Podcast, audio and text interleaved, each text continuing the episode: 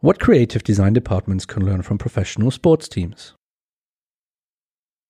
Ever since I was a little kid, I have drawn a great amount of inspiration from sports, team sports to be exact. What you learn when you play in a team, to find your role in a team, to understand leadership in a team, and to be successful together was something that sports have taught me. And I realized that only when I started working had a profound impact on my career choices and eventually what Konzepthaus would have become. So, when I first started working within the creative design area, I felt a tiny bit out of place. There weren't, and to my knowledge, there still are not, a lot of people who have a strong affinity to sports or team sports. It seemed to me that there was either a choice of arts or sports. You seldomly found a person who enjoyed both within the creative industry.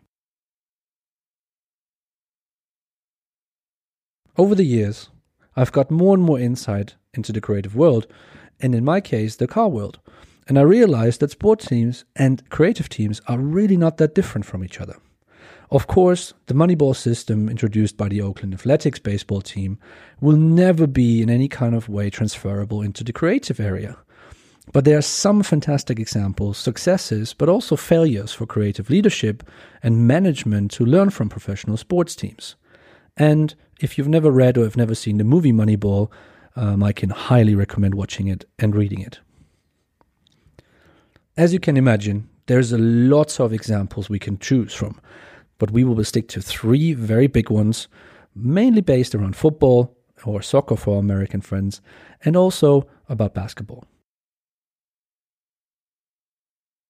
A team of all stars does not guarantee you success, with the example of the Real Madrid Galacticos from 2002 to 2005. A term that is regularly coming up in conversation about hiring and recruitment is the word superstar or rock star. I'll be honest with you, it's overused, inaccurate, and simply not good. A lot of creative managers and departments want a team of superstars. What is oftentimes forgotten, superstars do never guarantee success. Taking the examples of Spanish football giants Real Madrid, from 2002 to 2005, they had the best individual talent in the given time frame. Players like Zinedine Zidane, Luis Figo, Ronaldo, the original Ronaldo, David Beckham, Raul, and Iker Casillas were players that a lot of people knew that weren't even football fans or soccer fans. They were and still are genuine superstars. During this period, however, they only won one Spanish league title. No Champions League, no really big titles.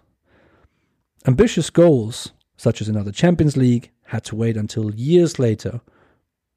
The success of the years before was a sacrifice of other values. The players couldn't deliver on their promise to win trophies despite their individual talent as a team. Teamwork is key to win a championship. Leicester City in the 2015 2016 Premier League season. Showing that a team is always stronger than a bunch of highly skilled individuals was never better displayed than by the Leicester City Football Club winning the English Premier League in the 2015 2016 season.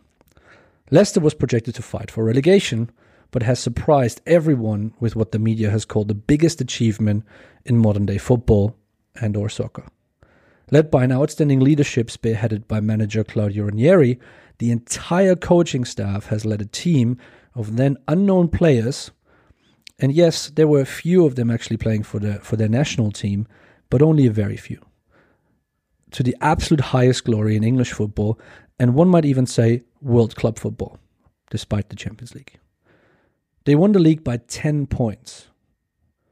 When we look at how much can be achieved by empowering and trusting in your team, colleagues, and employees to make the right decisions, the results will be great of those. And each individual will perform better as they have ever done before.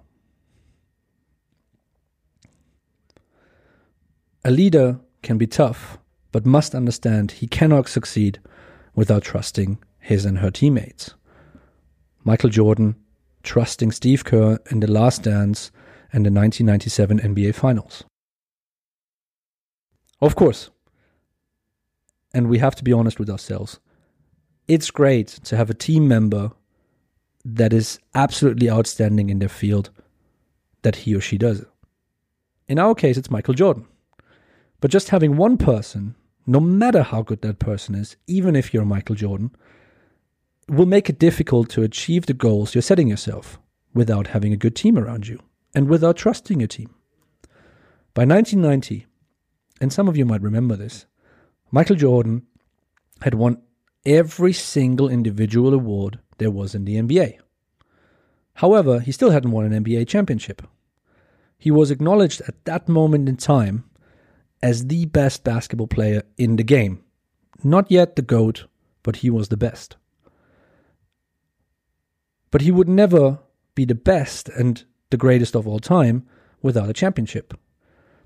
In the fabulous Netflix documentary The Last Dance, he said something about his personal development and process that I want to quickly paraphrase. I need to learn to trust my teammates. They understood what I expected from them and what I was demanding. But I need to trust them to achieve the goal to win a championship. I couldn't get there by myself. In Game 6 of the 1997 NBA Finals, it was Michael Jordan who understood that he will be guarded by two people, so he passed the ball to Steve Kerr, at that point a relatively unknown teammate, who made the game and eventually championship winning shot for the Chicago Bulls. Having an outstanding talent in your team helps you to get to high levels, of course, but only the team will elevate you to the absolute highest level possible. If you've ever had any similar experience, and of course anything that you compare it with in your professional life, we would be absolutely happy to hear from you. I hope you enjoyed this little episode of our audio blogs. And don't forget to comment on our YouTube channel or on LinkedIn, depending on where you're listening to us. And of course, if you have any questions, feel free to message us on the social media channels. Until then, my name is Martin Groschwald.